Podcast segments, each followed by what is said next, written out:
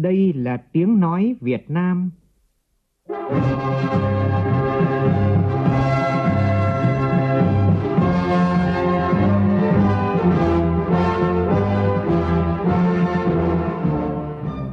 là tiếng nói Việt Nam, phát thanh từ Hà Nội, thủ đô nước Cộng hòa xã hội chủ nghĩa Việt Nam.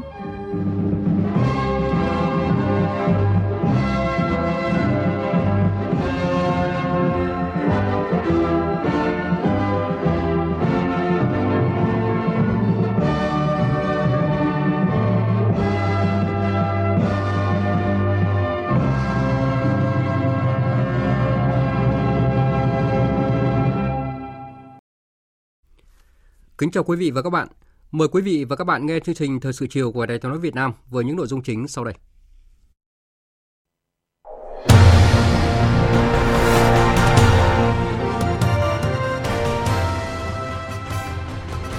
Phát biểu tại lễ kỷ niệm 130 năm thành lập tỉnh Hà Giang, 30 năm tái lập tỉnh và 60 năm Bác Hồ lên thăm Hà Giang, Chủ tịch nước Nguyễn Xuân Phúc mong muốn Đảng bộ, chính quyền, nhân dân Hà Giang phấn đấu sống trên đá, thoát nghèo trên đá và tiến tới làm giàu trên đá. Phiên họp thứ 6 Ủy ban Thường vụ Quốc hội xem xét cho ý kiến nhiều nội dung quan trọng dự kiến trình Quốc hội tại kỳ họp bất thường cuối năm. Hội đồng nhân dân thành phố Hà Nội thông qua 22 chỉ tiêu phát triển kinh tế xã hội năm 2022, trong đó đặt mục tiêu tăng trưởng từ 7 đến 7,5%. Trưởng đại diện Tổ chức Y tế Thế giới tại Việt Nam khuyến cáo Việt Nam cần bao phủ hai mũi vaccine ở tất cả các nhóm đủ điều kiện để kiểm soát và ứng phó với biến thể Omicron. Trong phần tin quốc tế, kết thúc hội đàm trực tuyến giữa Tổng thống Nga và Mỹ, hai bên vẫn còn bất đồng về nhiều vấn đề, trong đó có vấn đề Ukraine. Các bên liên quan đến thỏa thuận hạt nhân năm 2015 sẽ trở lại bàn đàm phán tại thủ đô Viên của Áo vào ngày mai. Trước giờ đàm phán, Iran nêu điều kiện tiên quyết để quay trở lại thỏa thuận là tất cả các lệnh trừng phạt của Mỹ phải được dỡ bỏ.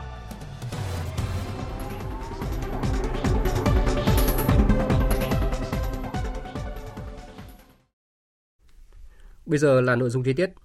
Thưa quý vị và các bạn, sáng nay, tỉnh ủy, hội đồng nhân dân, ủy ban nhân dân, ủy ban mặt trận tổ quốc tỉnh Hà Giang tổ chức lễ kỷ niệm 130 năm thành lập tỉnh 20 tháng 8 năm 1891, 20 tháng 8 năm 2021,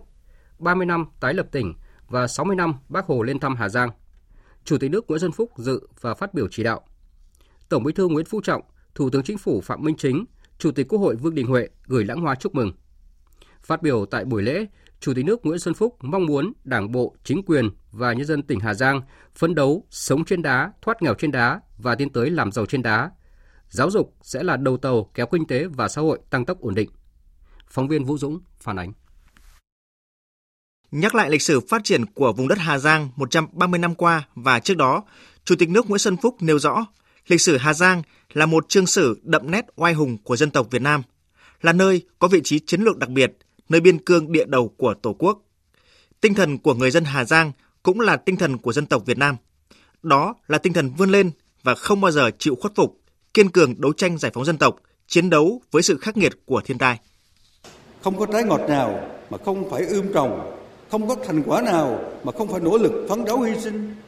Lịch sử ba 130 năm tỉnh Hà Giang đã tô vẽ thêm tinh thần yêu nước, nồng nàn, sự đoàn kết gắn bó keo sơn, kiên cường, dũng cảm, sáng tạo, đó là minh chứng cho ý chí sắt đá của những người con sống nghìn đời trên cao nguyên đá Hà Giang, Đồng Văn với tinh thần khó khăn gấp đôi, phải có gắng gấp ba.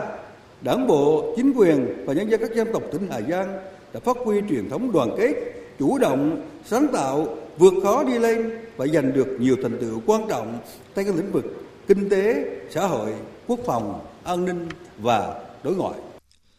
Sau 30 năm tái lập tỉnh, Hà Giang đã có mức tăng trưởng khá, cơ cấu kinh tế chuyển dịch theo hướng tích cực, thu nhập của người dân ngày càng cao. Cùng với kinh tế thì đời sống văn hóa, tinh thần, an sinh xã hội như giáo dục, y tế, phúc lợi của người dân đều được nâng lên.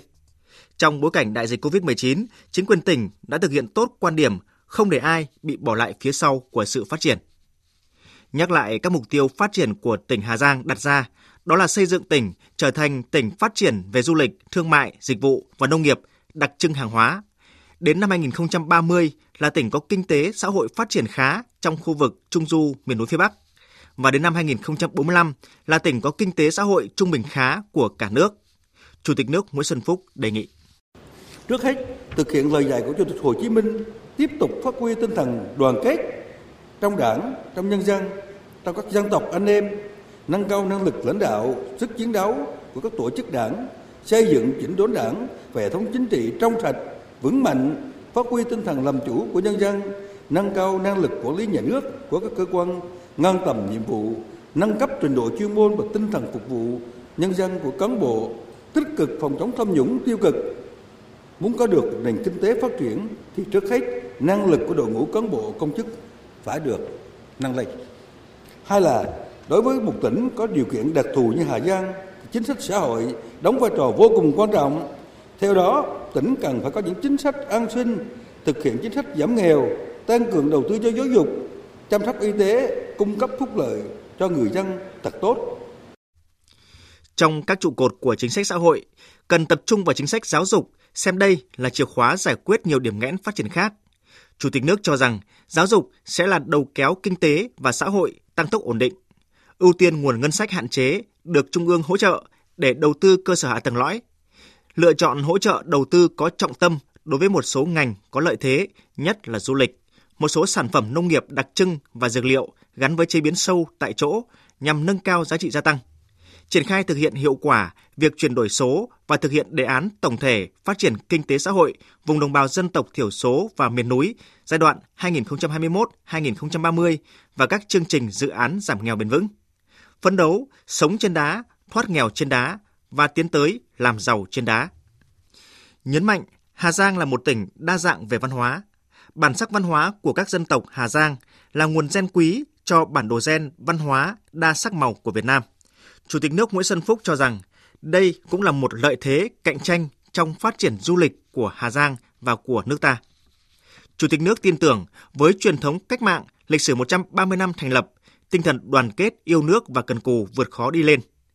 Đảng bộ, chính quyền và nhân dân các dân tộc tỉnh Hà Giang sẽ giành được nhiều thắng lợi to lớn hơn trong công cuộc xây dựng và phát triển kinh tế xã hội, bảo vệ vững chắc chủ quyền thiêng liêng của Tổ quốc, góp phần xây dựng Tổ quốc Việt Nam xã hội chủ nghĩa, phồn vinh, hạnh phúc và hùng cường.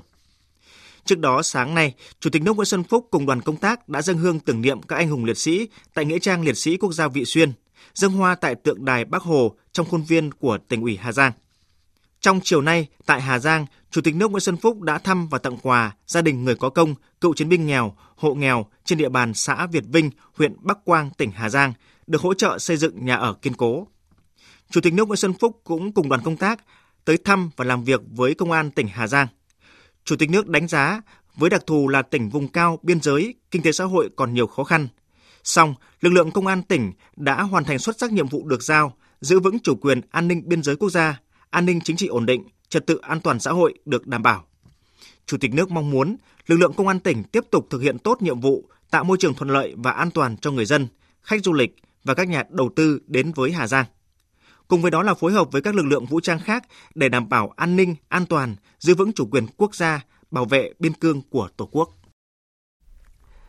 Sáng nay tại nhà Quốc hội khai mạc phiên họp lần thứ 6 của Ủy ban Thường vụ Quốc hội. Phiên họp lần này diễn ra trong hai đợt. Tại phiên họp này, Ủy ban Thường vụ Quốc hội sẽ cho ý kiến vào nhiều nội dung quan trọng để chuẩn bị kỳ họp bất thường của Quốc hội khóa 15. Phát biểu khai mạc phiên họp, Chủ tịch Quốc hội Vương Đình Huệ cho biết, đến nay 4 trong tổng số 5 nội dung đã đủ điều kiện để Ủy ban Thường vụ Quốc hội cho ý kiến để trình Quốc hội. Vấn đề thứ hai là những giải pháp về tài chính và tiền tệ để hỗ trợ cho chương trình phòng chống dịch COVID-19 theo tinh thần tích ứng linh hoạt và kiểm soát hiệu quả dịch COVID-19 và hỗ trợ cho chương trình phục hồi và phát triển kinh tế xã hội. Trong sáng nay, Ủy ban Thường vụ Quốc hội đã cho ý kiến vào dự luật sửa đổi bổ sung một số điều của một số luật như luật đầu tư công, luật đầu tư theo phương thức đối tác công tư, luật đầu tư, luật đấu thầu, luật điện lực, luật doanh nghiệp, luật thuế tiêu thụ đặc biệt và luật thi hành án dân sự. Tiếp tục phiên họp chiều nay thì Ủy ban Thường vụ Quốc hội cho ý kiến về việc cho phép thực hiện một số cơ chế chính sách trong lĩnh vực y tế để phục vụ công tác phòng chống dịch COVID-19. Từ bốn nhóm vấn đề lớn về chính sách phòng chống dịch COVID-19 do Bộ Y tế đề xuất, Ủy ban Thường vụ Quốc hội đề nghị đánh giá đầy đủ tác động, đảm bảo tính khả thi, nhất là việc cho phép các đối tượng tham gia phòng chống dịch và ngân sách nhà nước hay quỹ bảo hiểm y tế chi trả cho chi phí khám chữa bệnh. Phóng viên Lại Hoa thông tin. Bộ trưởng Bộ Y tế Nguyễn Thanh Long đề nghị Ủy ban Thường vụ Quốc hội cho phép Bộ Y tế các bộ ngành và địa phương được điều động sử dụng nhân lực cho công tác phòng chống dịch COVID-19 mà không phụ thuộc vào phạm vi hành nghề được ghi trong chứng chỉ hành nghề hoặc việc có hay không chứng chỉ hành nghề đề nghị cho phép thực hiện khám chữa bệnh từ xa cho bệnh nhân nhiễm COVID-19 hoặc người không được tiếp cận cơ sở khám chữa bệnh do dịch bệnh COVID-19. Đồng thời kiến nghị cho phép Bộ trưởng Bộ Y tế xem xét quyết định việc sử dụng dược chất đã được cấp phép nhập khẩu cho mục đích khác để sản xuất thuốc phòng điều trị COVID-19. Ủy ban Thường vụ Quốc hội đề nghị những chính sách mới cần ra soát, đánh giá tác động đầy đủ, đảm bảo tính khả thi, nhất là việc cho phép các đối tượng tham gia phòng chống dịch khi dịch bệnh đe dọa nghiêm trọng đến tính mạng, sức khỏe của con người. Bộ Y tế cũng kiến nghị tiếp tục thực hiện việc thanh toán chi phí theo quy định nghị quyết số 268 của Ủy ban Thường vụ Quốc hội, nhưng cho phép bổ sung quy định trường hợp không bóc tách được chi phí thì ngân sách sẽ chi trả toàn bộ, đồng thời cho phép chính phủ quyết định việc sử dụng kinh phí từ nguồn quỹ dự phòng của Quỹ Bảo hiểm Y tế để cùng với nguồn ngân sách nhà nước chi cho hoạt động khám chữa bệnh COVID-19. Giải trình làm rõ về tiền công, tiền lương đối với lực lượng phòng chống dịch, Thứ trưởng Bộ Tài chính Võ Thành Hưng cho biết thêm. Theo quy định của chính phủ hiện tại thì tất cả các đối tượng tham gia công tác phòng chống dịch thì đều đã được hỗ trợ. Riêng cái lĩnh vực y tế thì có cái liên quan tới cái cơ chế chi trả từ nguồn thu của đơn vị sự nghiệp 100% chi thường xuyên thì đảm bảo tiền lương cho người lao động. Tuy nhiên, khi mà tham gia chống dịch này thì thì ngân sách nhà nước sẽ đảm bảo cái tiền lương cho các đối tượng này. Chúng tôi cũng nhất trí về việc bổ sung trang thiết bị y tế vào cái diện bình ổn giá thống nhất với Bộ Y tế về phương án chi trả theo nghị quyết số 268 nhưng có tỷ lệ chính phủ quy định để Quỹ Bảo hiểm Y tế chi trả. Phó Tổng Giám đốc Bảo hiểm Y tế Phạm Lương Sơn cho rằng toàn bộ các chi phí của các dịch vụ y tế mà nó nằm ngoài phạm vi chi trả quỹ bảo hiểm y tế là cái thứ nhất. Cái thứ hai là các thuốc đặc hiệu chỉ dùng để điều trị Covid thôi. Cái thứ ba thì toàn bộ cái chi phí tiền giường, bởi vì bệnh nhân từ lúc vào cho đến lúc công bố khỏi bệnh thì coi như bệnh nhân điều trị Covid nếu phải nằm điều trị nội trú thì chi phí tiền giường đó là điều trị nội trú. Một số những cái xét nghiệm đặc hiệu và một số những cái kỹ thuật, ví dụ như là phải thở máy rồi kể cả ECMO nữa nhưng mà quả thực là để tách được cái đó thì nó cũng rất cần thời gian chúng tôi cũng thống nhất với Bộ Y tế về cái phương án mà chi trả theo nghị quyết 268. Tại phiên họp, Chủ tịch Quốc hội Vương Đình Huệ đề nghị phân biệt rõ ngân sách nhà nước và quỹ bảo hiểm y tế chi trả cho chi phí khám chữa bệnh.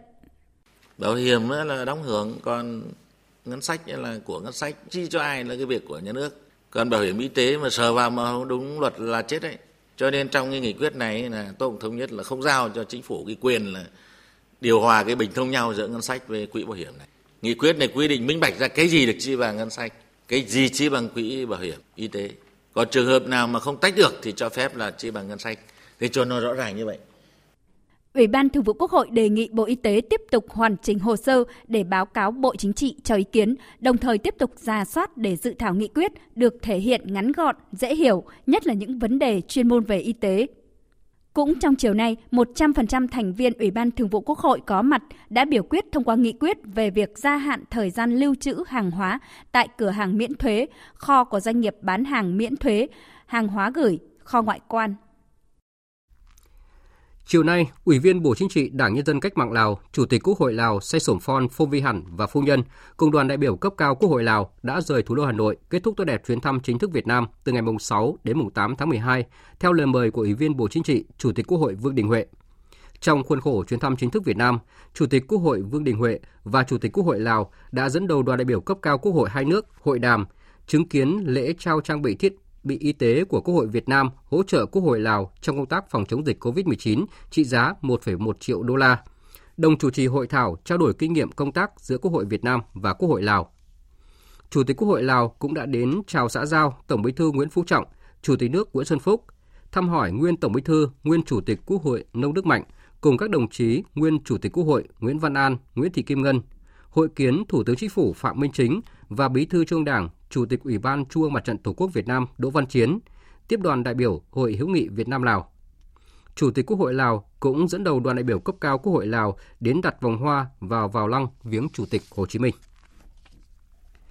Sáng nay tại Hà Nội, đồng chí Trần Cẩm Tú, Ủy viên Bộ Chính trị, Bí thư Trung Đảng, Chủ nhiệm Ủy ban Kiểm tra Trung ương, Đảng Cộng sản Việt Nam đã hội đàm trực tuyến với đồng chí Khăm Phan Phôm Mạ Thắt, Ủy viên Bộ Chính trị, Bí thư Trung Đảng, Chủ nhiệm Ban Kiểm tra Trung ương Đảng Nhân dân Cách mạng Lào, Tổng Thanh tra Nhà nước, trưởng ban phòng chống tham nhũng Trung ương Lào.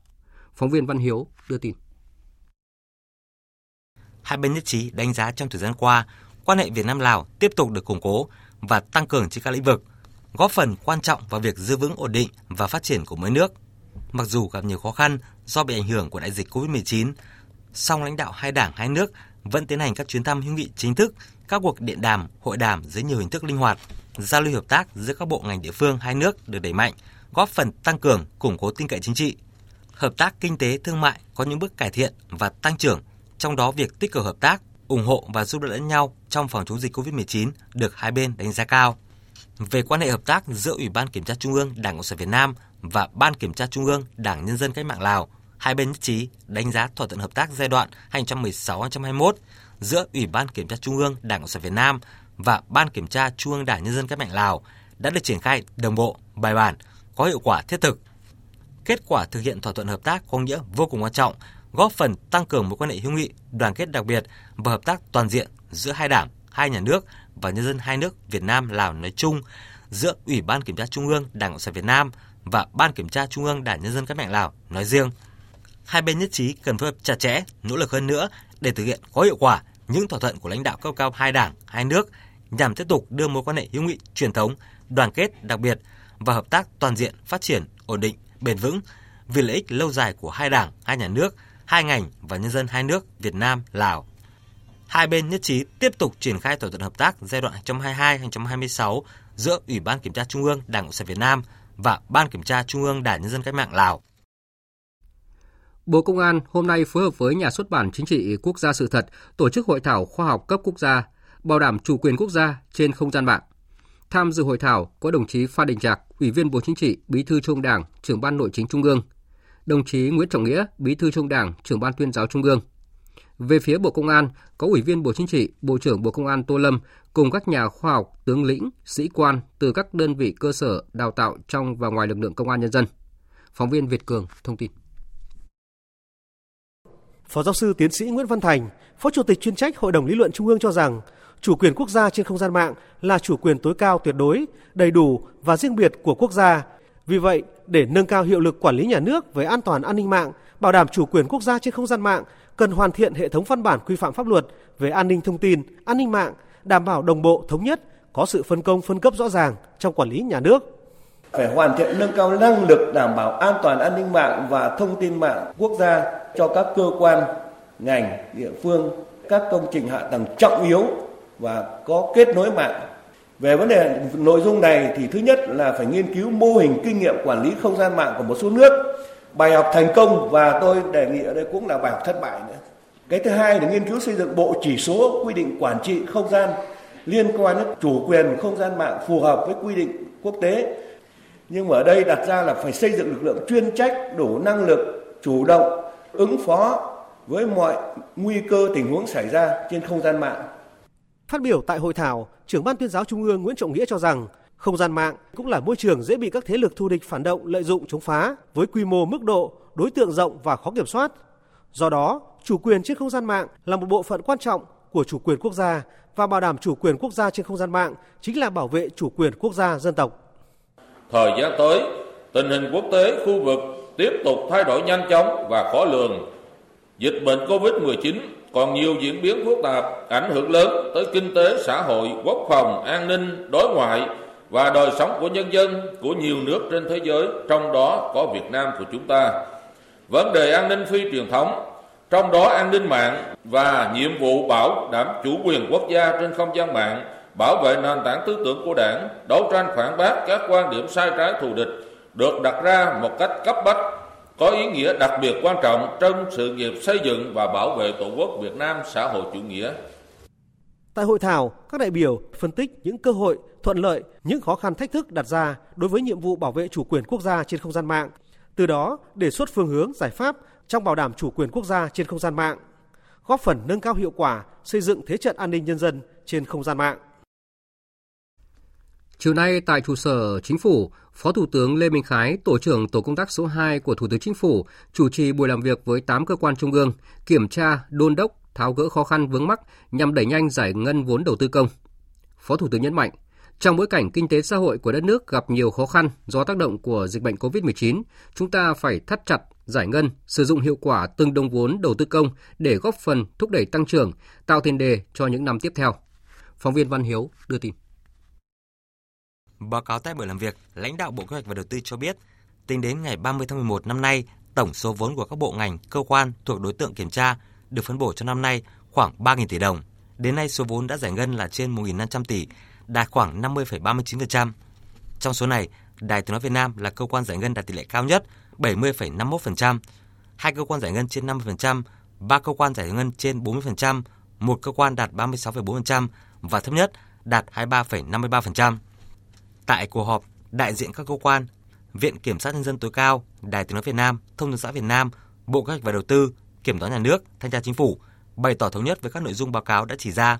đồng thời phân tích rõ hơn nguyên nhân của những khó khăn vướng mắc dẫn đến chậm trễ trong việc giải ngân vốn đầu tư công cần giải quyết sớm như thủ tục và tài chính trong công tác giải phóng mặt bằng, quy định về quy trình nghiệm thu, thực hiện phân cấp cho địa phương nhưng gặp khó khăn do thiếu cán bộ có chuyên môn về đầu tư, xây dựng.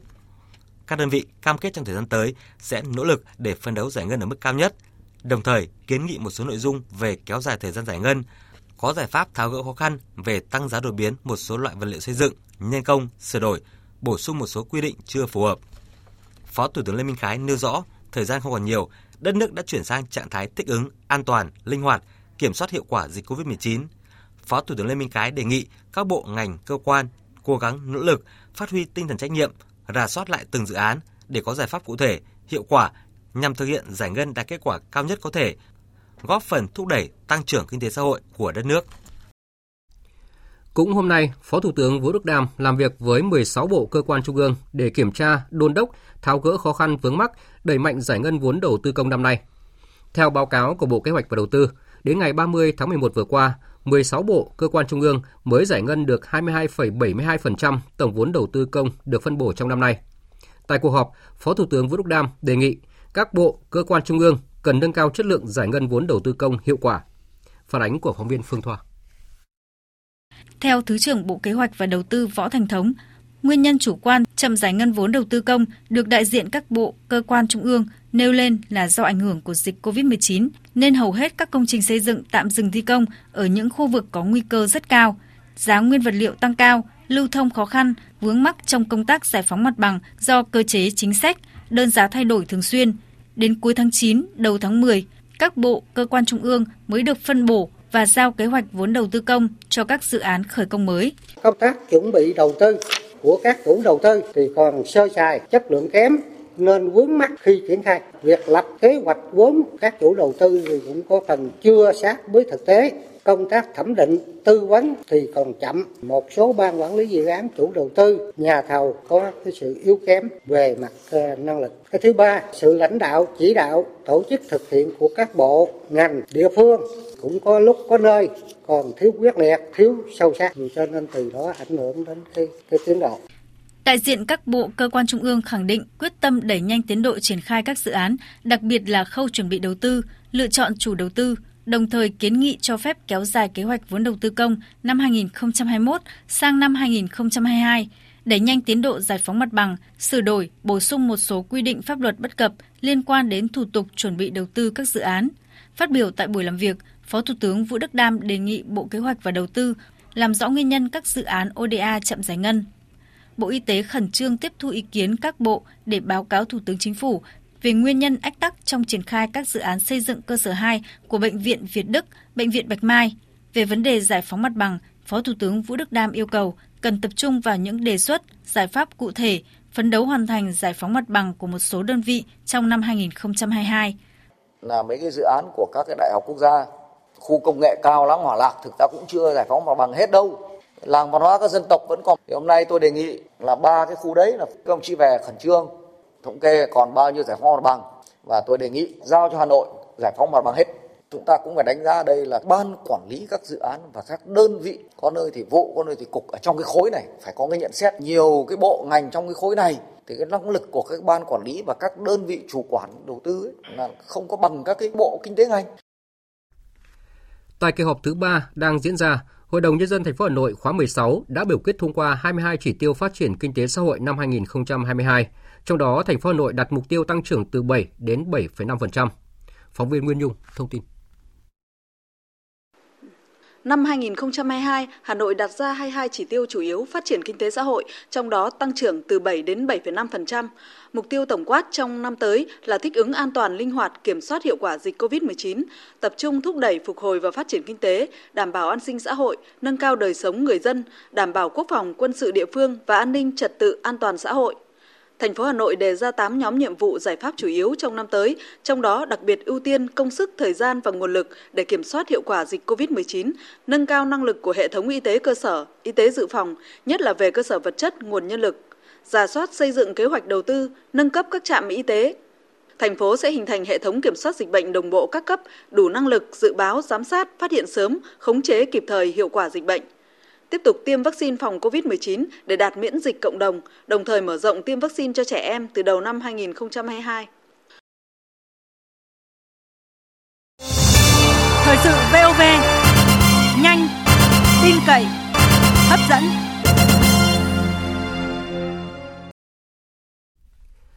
Thưa quý vị và các bạn, Ngày mai, Bộ Chính trị, Ban Bí thư sẽ tổ chức hội nghị cán bộ toàn quốc triển khai kết luận và quy định của Trung ương về công tác xây dựng chỉnh đốn Đảng. Việc xử lý nghiêm cán bộ, đảng viên suy thoái về tư tưởng đạo đức, lối sống, biểu hiện tự diễn biến, tự chuyển hóa là việc làm thường xuyên, quan trọng trong xây dựng Đảng. Đặc biệt, tăng cường trong thời gian gần đây đã và đang tạo ra một tinh thần mới, khí thế mới, quyết tâm mới trong đấu tranh phòng chống tham nhũng và tiêu cực thể hiện rõ quyết tâm của Đảng nhằm xây dựng Đảng và hệ thống chính trị trong sạch, vững mạnh. Phóng viên Nguyên Nhung có bài viết về nội dung này. Mời quý vị và các bạn cùng nghe. ngăn chặn đẩy lùi sự suy thoái về tư tưởng chính trị, đạo đức lối sống, những biểu hiện tự diễn biến, tự chuyển hóa, từ lâu đã được Đảng ta xác định là nhiệm vụ quan trọng trong xây dựng chỉnh đốn Đảng. Nghị quyết Trung ương 4 khóa 11 đã bổ sung cụ thể hóa những biểu hiện suy thoái về tư tưởng chính trị, về đạo đức lối sống, tự diễn biến, tự chuyển hóa trong nội bộ. Khi ban hành nghị quyết Trung ương 4 khóa 12, Đảng ta đã nhấn mạnh tình trạng suy thoái, tự diễn biến, tự chuyển hóa vẫn chưa được ngăn chặn đẩy lùi. Có mặt còn diễn biến tinh vi, phức tạp hơn, có thể gây ra những hậu quả khôn lường. Nghị quyết số 04 của Ban chấp hành Trung ương Đảng khóa 12 do Tổng Bí thư Nguyễn Phú Trọng ký ban hành về tăng cường xây dựng chỉnh đốn Đảng đã chỉ rõ 27 biểu hiện suy thoái và những biểu hiện tự diễn biến, tự chuyển hóa trong nội bộ là cơ sở quan trọng để soi chiếu nhận diện đúng chúng những biểu hiện tự diễn biến, tự chuyển hóa. Nhiệm kỳ qua, cấp ủy các cấp đã kiểm tra gần 265.000 tổ chức đảng và trên 1,1 triệu đảng viên, kỷ luật 1.329 tổ chức đảng và 70.000 đảng viên. Đặc biệt có 110 cán bộ thuộc diện Trung ương quản lý, có 27 ủy viên Trung ương Đảng, nguyên ủy viên Trung ương Đảng, 4 ủy viên Bộ Chính trị, nguyên ủy viên Bộ Chính trị, hơn 30 sĩ quan cấp tướng trong lực lượng vũ trang. Trong đó có 18 cán bộ diện Trung ương quản lý bị xử lý hình sự. Quyết tâm của Đảng một lần nữa được Đại hội 13 nhấn mạnh, kiên quyết kiên trì đấu tranh chống chủ nghĩa cá nhân, tệ quan liêu tham nhũng, lãng phí, lối sống cơ hội thực dụng, bè phái, nói không đi đôi với làm trong cán bộ đảng viên. Xử lý nghiêm đồng bộ giữa kỷ luật của Đảng với kỷ luật của nhà nước và xử lý bằng pháp luật đối với cán bộ vi phạm, kể cả khi đã chuyển công tác hoặc nghỉ hưu. Việc xử lý nghiêm cán bộ đảng viên suy thoái về tư tưởng đạo đức lối sống được dư luận xã hội và các tầng lớp nhân dân đồng tình ủng hộ. Đã vi phạm ảnh hưởng rất lớn đến cái uy tín của đảng, đến cái lòng tin của người dân đối với đảng loại trừ ra được những cái loại như thế tức là làm cho trong sạch nội bộ đảng đảm bảo được cái chất lượng của đảng viên làm cho đảng lớn mạnh lên. Làm uy tín của đảng càng ngày càng được nâng cao lên do người ta càng tin tưởng vào sự lãnh đạo của đảng. Đúng chính sách của nhà nước hay pháp luật của nhà nước thôi. Đã làm sai rồi thì không dùng thứ. Đấy, cái đó là tôi thừa công nhận là cái chính sách ờ, của đảng và nhà nước là rất là Tiếp nối công tác chỉnh đốn đảng không ngừng không nghỉ, tháng 10 vừa qua, Hội nghị Trung ương lần thứ tư đã thông qua kết luận số 21 xây dựng chỉnh đốn đảng và hệ thống chính trị, kiên quyết ngăn chặn và đẩy lùi, xử lý nghiêm cán bộ, đảng viên suy thoái về tư tưởng chính trị, đạo đức lối sống, biểu hiện tự diễn biến, tự chuyển hóa. Ủy viên Bộ Chính trị, Bí thư Trung ương Đảng, trưởng ban tổ chức Trung ương Trương Thị Mai cho biết, kết luận 21 không chỉ dừng ở việc xây dựng chỉnh đốn đảng mà còn mở ra toàn bộ hệ thống chính trị, không chỉ dừng lại ở cán bộ đảng viên mà còn là đội ngũ công chức, viên chức đang làm việc trong các cơ quan nhà nước và đoàn viên hội viên của mặt trận Tổ quốc, tổ chức chính trị xã hội. Bây giờ xử lý kỷ luật đảng kể cả cán bộ cao công khai. Điều này cho thấy cái mức độ công khai minh bạch của mình trong công tác xây dựng chỉnh đốn đảng đang tiếp tục mở rộng tăng cường và cái công khai minh bạch này nó tạo điều kiện cho xã hội cho nhân dân được tham gia vào cái công tác xây dựng chỉnh đốn đảng tốt hơn và vì vậy mà có thể nói kết luận 21 cũng nêu ra một yêu cầu tạo được bước phát triển mới của đảng về trí tuệ, bản lĩnh chính trị, thực sự là đạo đức, là văn minh, ngày càng vững bó vực thép với nhân dân, ngày càng được nhân dân tin tưởng, đủ uy tín và năng lực lãnh đạo để thực hiện thắng lợi nghị quyết đại hội 13 sự nghiệp xây dựng và bảo vệ tổ quốc. Ngay trong nghị quyết đại hội 13 của Đảng đã xác định để thực hiện thành công các chỉ tiêu chủ yếu về phát triển kinh tế xã hội 5 năm 2021-2025 phải thực hiện 6 nhiệm vụ trọng tâm. Trong đó, nhiệm vụ thứ nhất hàng đầu là tiếp tục đẩy mạnh xây dựng chỉnh đốn Đảng, xây dựng nhà nước pháp quyền xã hội chủ nghĩa và hệ thống chính trị toàn diện trong sạch vững mạnh tiếp tục đẩy mạnh đấu tranh phòng chống quan liêu tham nhũng, lãng phí tiêu cực, lợi ích nhóm, những biểu hiện tự diễn biến, tự chuyển hóa trong nội bộ. Luôn chăn trở về nhiệm vụ xây dựng chỉnh đốn đảng, ngăn chặn đẩy lùi sự suy thoái về tư tưởng chính trị, đạo đức lối sống, biểu hiện tự diễn biến, tự chuyển hóa, Tổng bí thư Nguyễn Phú Trọng trong cuộc tiếp xúc cử tri mới đây tại Hà Nội cho biết, Hội nghị toàn quốc quán triệt triển khai nghị quyết đại hội 13 về công tác xây dựng chỉnh đốn đảng, hệ thống chính trị, và công tác phòng chống tham nhũng tiêu cực sắp diễn ra. Tinh thần là đẩy mạnh đấu tranh, quyết tâm quét sạch chủ nghĩa cá nhân, không chỉ chống tham nhũng mà phải chống cả tiêu cực, ngăn chặn đẩy lùi kiên quyết đấu tranh, xử lý nghiêm minh sự suy thoái về tư tưởng chính trị, đạo đức, lối sống. Lần này chúng ta không phải chỉ phòng chống tham nhũng lãng phí mà chúng tôi đề nghị phải tham nhũng phải tiêu cực. Tiêu cực ở đây thì nó cũng nhiều lắm, nhiều cái mặt tiêu cực lắm. Nhưng mà trọng tâm là chống cái suy thoái về phẩm chất chính trị về tư tưởng về đạo đức về lối sống cái này mới là gốc nếu mà anh đứng đắn, anh có đạo đức tốt, có tư tưởng chính trị tốt, thực sự vì dân, vì đảng, thì làm sao phải đi à, tham nhũng nhưng mà trị từ gốc cái này, cho nên này thêm cái chữ tiêu cực và ý nghĩa là như vậy đó. cho nên lần này là cũng dân rất đồng tình, ủng hộ trước khi họp trung ương xử lý một loạt đấy thi hành 13 ông tướng ở trong quân đội, vụ cảnh sát biển đấy, công khai đấy hôm vừa rồi làm quyết liệt thì một xử bằng được cái bộ y tế đi, thuộc bộ y tế. Cũng ý kiến bây giờ đang dịch bệnh thế này mà lại đi xử lý cán bộ y tế thì có nên không? Mà việc nào đi việc ấy, khóa này người ta đang làm rất tốt là chống những cái dịch bệnh. Nhưng mà đây là chuyện của khóa trước. Nó buôn bán dược với nhau, tham ô, tham nhũng. Rồi xử rồi, mới một bước thôi ạ. à phải làm tiếp. Ví dụ thế là không có ngừng không có nghỉ đâu. Chăm lo công tác xây dựng đảng là việc làm thường xuyên để đảng ta luôn xứng đáng là đội tiên phong của giai cấp vô sản của nhân dân lao động và của cả dân tộc.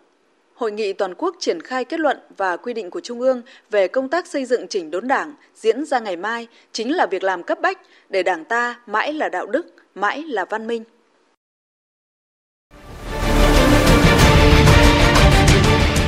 Thích ứng để bình thường mới. Thích ứng để bình thường mới.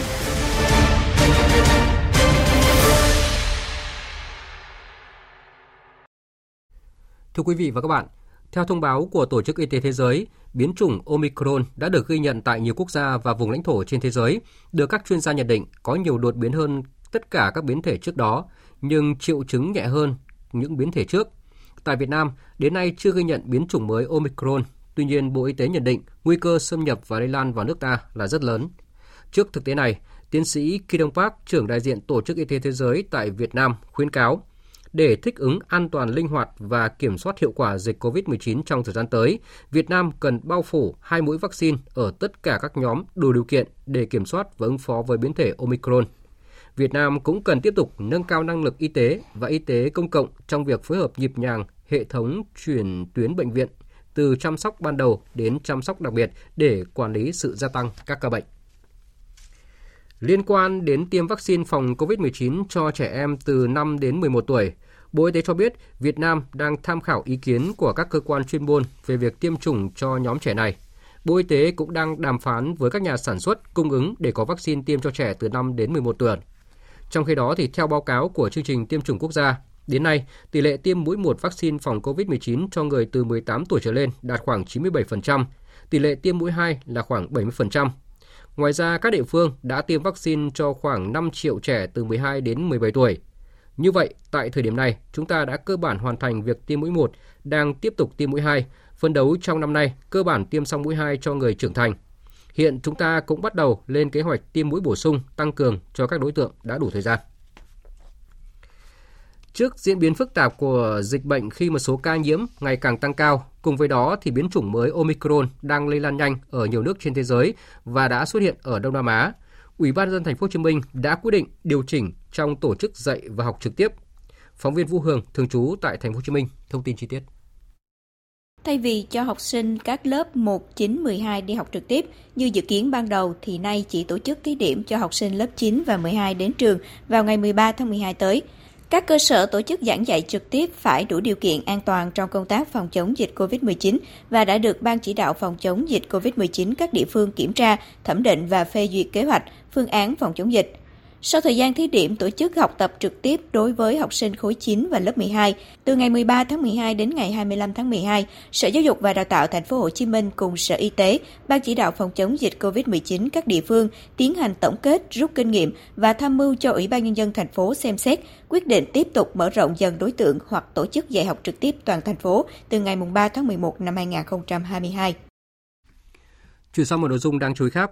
Thưa quý vị và các bạn, tháng 6 vừa qua, Thủ tướng Chính phủ đã có quyết định số 984 ban hành kế hoạch triển khai kết luận 82 năm 2020 của Bộ Chính trị khóa 12 về tiếp tục thực hiện nghị quyết số 30 của Bộ Chính trị khóa 11 để tiếp tục sắp xếp đổi mới và phát triển, nâng cao hiệu quả hoạt động của công ty nông lâm nghiệp.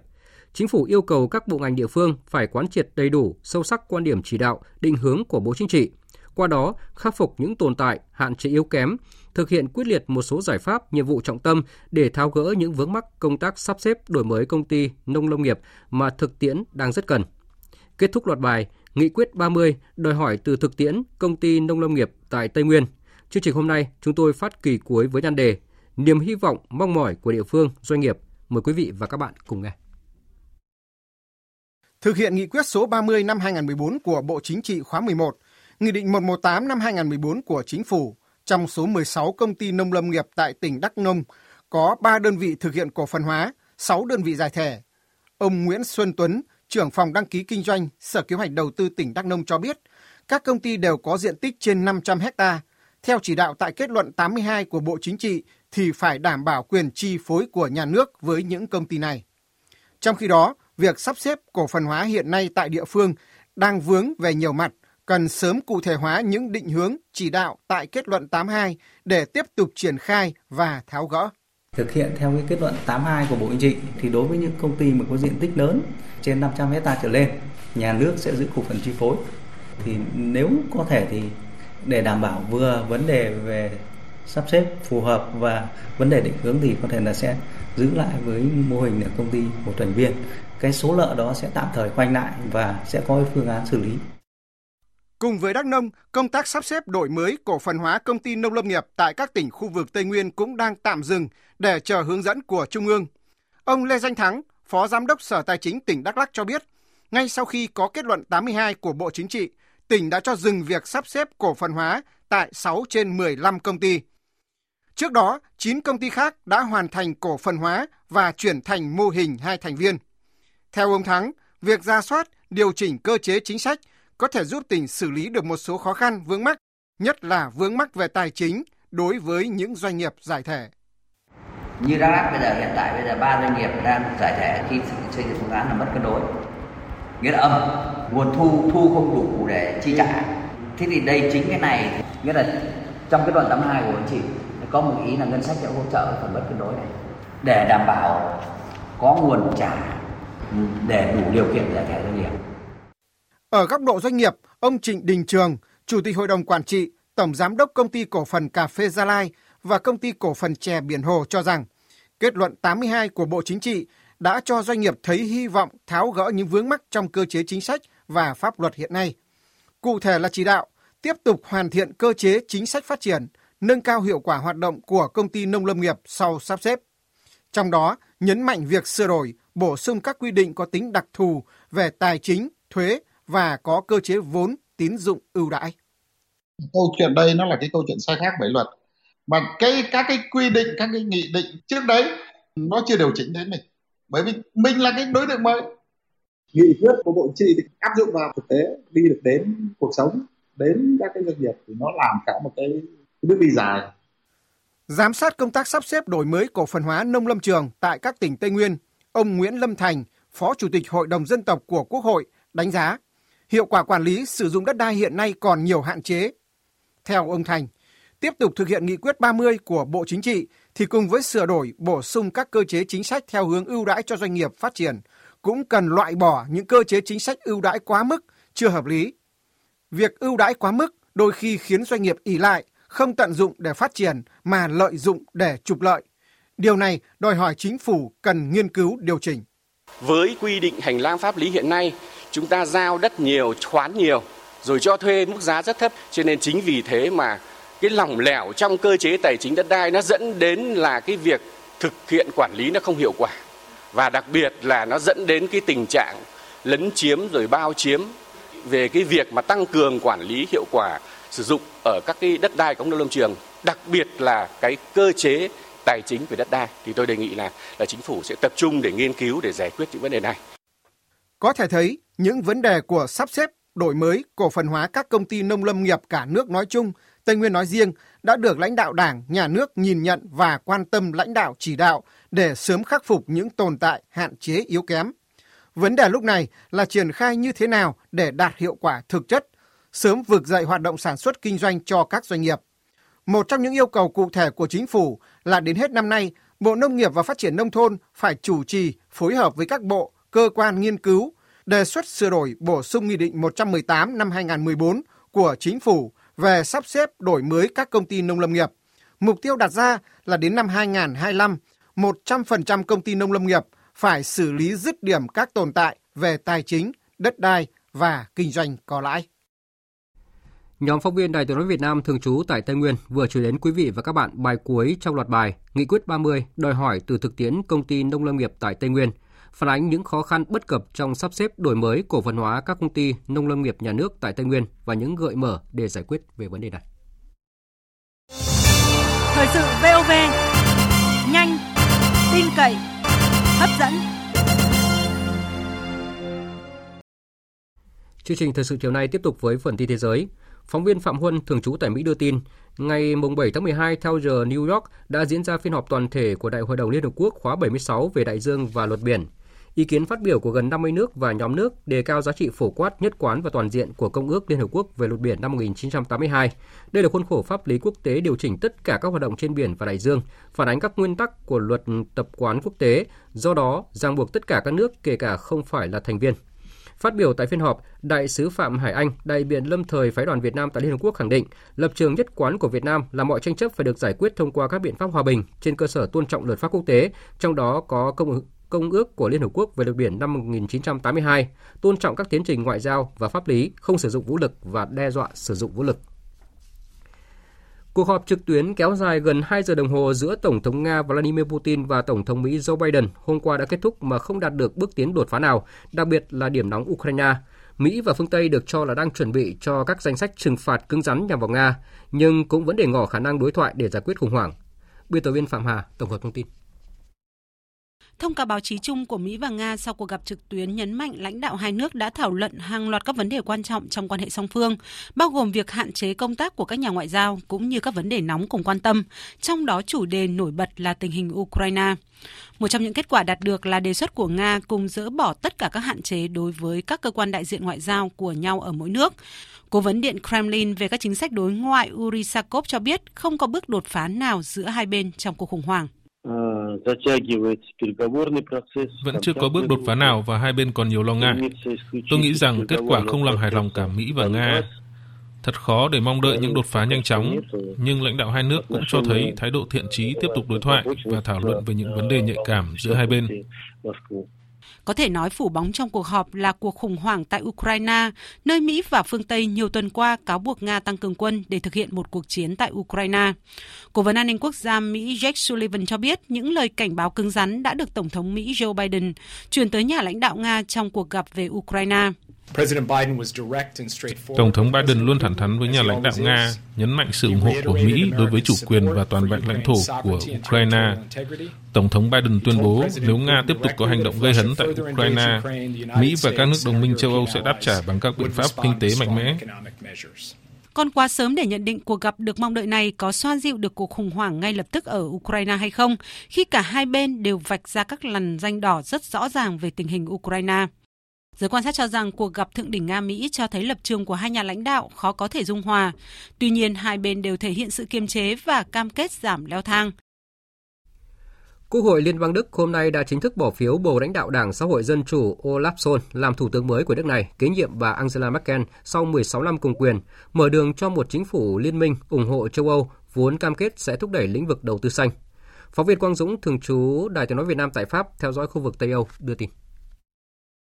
Năm nay 63 tuổi, ông Olaf Scholz được nhận định là một chính trị gia ôn hòa và với việc từng giữ chức Bộ trưởng Tài chính Đức trong chính phủ của bà Angela Merkel. Giới quan sát cho rằng dù khác đảng phái, ông Olaf Scholz cũng sẽ phần nào kế tục các chính sách của bà Merkel. Việc chuyển giao quyền lực giữa bà Angela Merkel và ông Olaf Scholz sẽ thực hiện trong chiều nay 8 tháng 12 theo giờ địa phương tại Đức.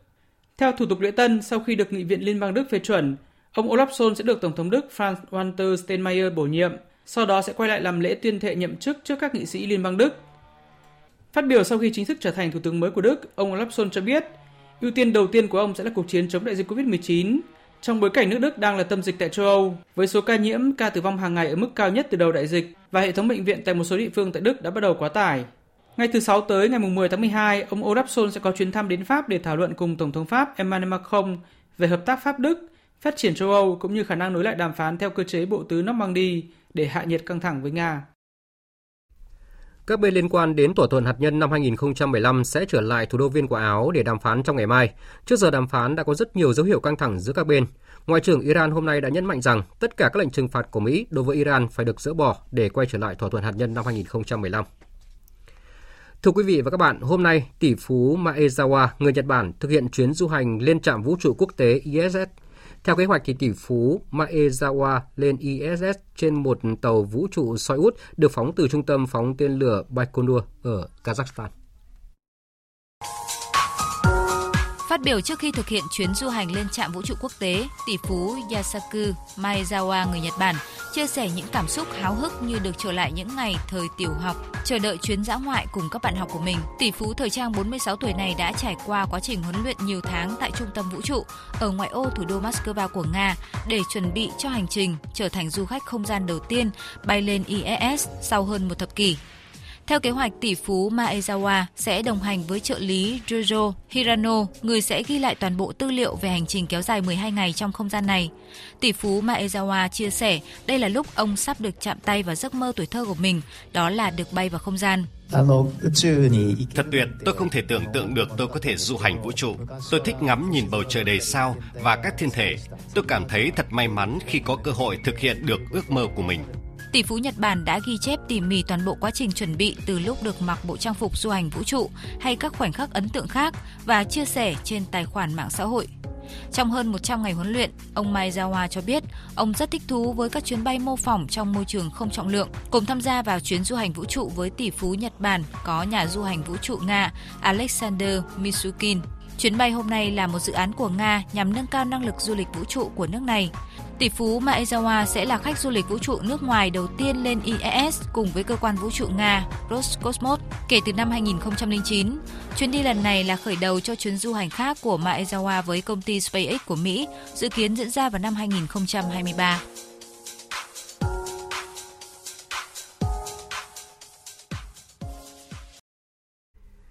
Quý vị và các bạn đang nghe chương trình Thời sự chiều của Đài Tiếng nói Việt Nam. Thưa quý vị và các bạn, nhạc sĩ Phú Quang đã bỏ lại trần gian hình bóng người nghệ sĩ lang thang trên phố cùng những tình khúc vượt thời gian. Từ sáng nay, người yêu âm nhạc cả nước bày tỏ niềm thương tiếc khi phải mãi mãi chia xa nhạc sĩ Phú Quang, một nhạc sĩ tài hoa của nền âm nhạc đương đại Việt Nam, khi ông giã biệt cuộc đời ở tuổi 72 sau thời gian chống chọi với bệnh tật.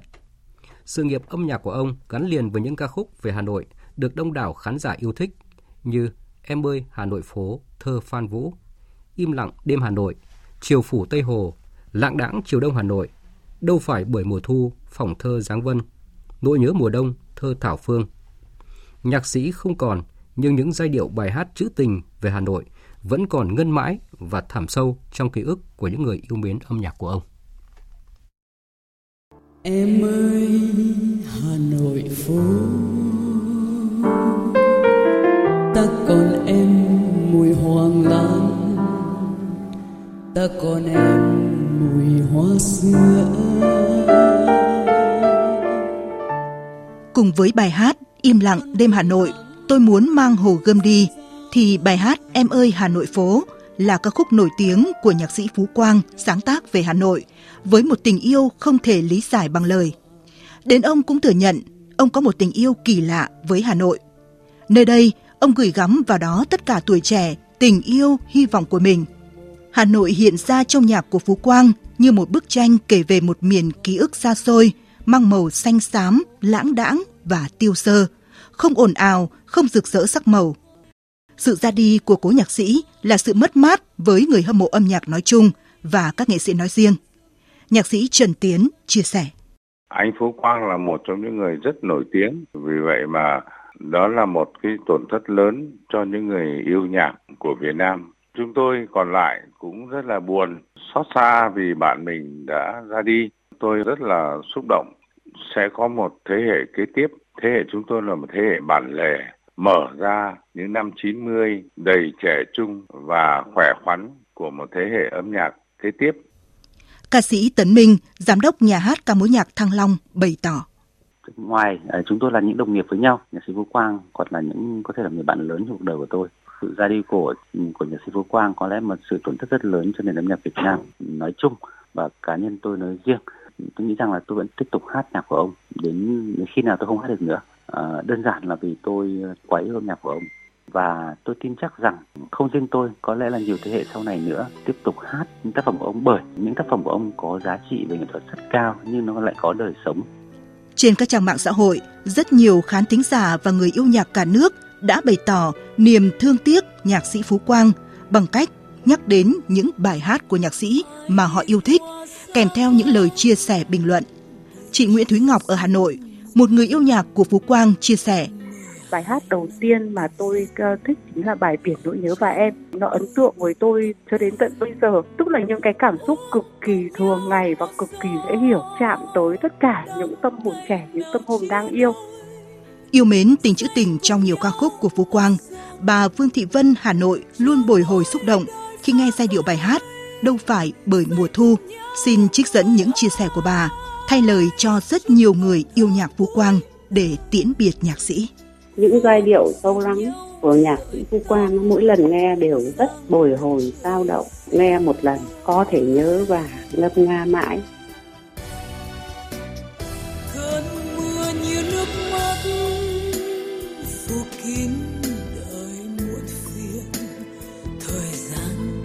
Đã hết. Tháng ngày riêng cũng phai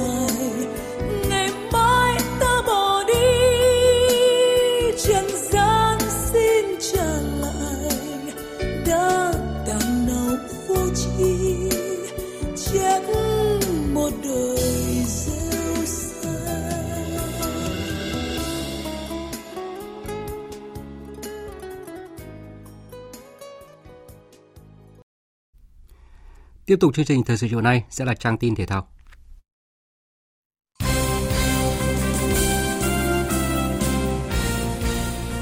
Thưa quý vị và các bạn, hôm nay đội tuyển Việt Nam tiếp tục trở lại sân tập để hướng tới mục tiêu kế tiếp là vượt qua Malaysia trong hành trình bảo vệ ngôi vô địch tại AFF Cup. Sau chiến thắng 2-0 trước đội tuyển Lào ở trận gia quân, tinh thần của các cầu thủ cũng trở nên hứng khởi hơn. Do đã chính thức bước vào giai đoạn thi đấu nên các buổi tập của đội chỉ tập trung vào rèn rũa về kỹ chiến thuật. Theo lịch, trận đấu tiếp theo của đội tuyển Việt Nam diễn ra vào ngày 12 tháng 12. Do vậy, huấn luyện viên Park Hang-seo vẫn còn dư giả thời gian để có sự chuẩn bị kỹ lưỡng cho cuộc đối đầu với đối thủ cạnh tranh trực tiếp trong cuộc đua tại bảng B là Malaysia. Để chuẩn bị cho SEA Games 31, đội tuyển Futsal Việt Nam đang lên kế hoạch tăng cường lực lượng. Mới đây, huấn luyện viên Phạm Minh Giang đã lựa chọn ra 22 cầu thủ trẻ trong độ tuổi từ 18 đến 23 có màn thể hiện ấn tượng tại giải Futsal HD Bank vô địch quốc gia 2021 vừa qua cho đợt hội quân ngắn hạn từ ngày 9 tháng 12 đến 23 tháng 12 tới tại nhà thi đấu Thái Sơn Nam, thành phố Hồ Chí Minh. Ngày mai, giải điền kinh vô địch quốc gia 2021 khởi tranh tại sân vận động Mỹ Đình với sự tham dự của 390 vận động viên thuộc 42 đơn vị, tranh tài ở 50 nội dung thi đấu. Huấn luyện viên Nguyễn Mạnh Hiếu của đội tuyển điền kinh quốc gia cho biết. Chúng tôi đang triển khai đến cái ờ, giải vô địch quốc gia, cơ hội rất là lớn cho các ờ, vận động viên. Qua đây chúng tôi cũng sẽ ờ, giả soát lại lực lượng để chuẩn bị cho cái kỳ dự SEA Games năm sau. Theo kế hoạch, ngoài giải vô địch quốc gia, các vận động viên sẽ còn tham dự giải tiền SEA Games diễn ra vào đầu tháng 3 năm 2022. Đó sẽ là cơ hội cuối cùng để họ có thể lọt vào danh sách dự SEA Games 31 trên sân nhà. Ngay sau khi kết thúc giải cầu lông đồng đội toàn quốc 2021, ba vận động viên hàng đầu của cầu lông Việt Nam là Nguyễn Tiến Minh, Nguyễn Thùy Linh và Vũ Thị Trang sẽ lên đường tham dự giải vô địch thế giới tổ chức tại Tây Ban Nha. Dự báo thời tiết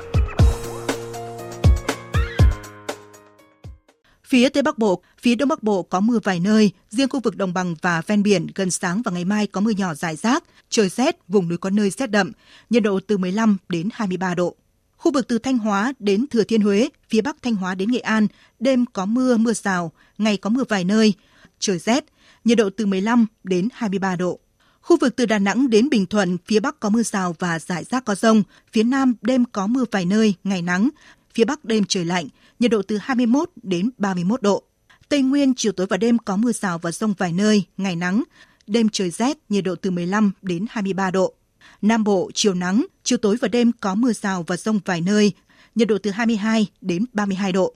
Khu vực Hà Nội gần sáng và sáng có lúc có mưa nhỏ, trưa chiều hừng nắng, trời rét, nhiệt độ từ 16 đến 22 độ. Dự báo thời tiết biển, Bắc và Nam Vịnh Bắc Bộ có mưa vài nơi, gió Đông Bắc cấp 4, cấp 5, từ gần sáng ngày mai, gió mạnh dần lên cấp 5, có lúc cấp 6, giật cấp 7, biển động. Vùng biển từ Quảng Trị đến Quảng Ngãi, Bình Định đến Ninh Thuận và từ Bình Thuận đến Cà Mau có mưa rào rải rác và có nơi có rông. Gió Đông Bắc cấp 6, có lúc cấp 7, giật cấp 8, biển động. Vùng biển từ Cà Mau đến Kiên Giang có mưa rào và rông vài nơi, gió Đông Bắc cấp 4, cấp 5. Khu vực Bắc Biển Đông, khu vực Nam Biển Đông và khu vực quần đảo Hoàng Sa thuộc thành phố Đà Nẵng có mưa rào vài nơi, Gió Đông Bắc cấp 6, từ gần sáng mai có lúc cấp 7, giật cấp 8, biển động mạnh. Khu vực giữa Biển Đông có mưa rào và rông vài nơi, gió Đông Bắc cấp 6, giật cấp 8, biển động. Khu vực quần đảo Trường Sa thuộc tỉnh Khánh Hòa có mưa rào và rông vài nơi, gió Đông Bắc cấp 5, riêng phía Tây cấp 6 có lúc cấp 7, giật cấp 8, biển động. Vịnh Thái Lan có mưa rào vài nơi, gió Đông Bắc cấp 4. Thông tin dự báo thời tiết vừa rồi đã kết thúc chương trình thời sự chiều nay của Đài Tiếng nói Việt Nam. Chương trình do các biên tập viên Nguyễn Cường, Minh Châu và Nguyễn Hằng thực hiện với sự tham gia của phát thanh viên Sơn Tùng và kỹ thuật viên Thế Phi. Chịu trách nhiệm nội dung Hoàng Trung Dũng. Cảm ơn quý vị và các bạn đã dành thời gian lắng nghe.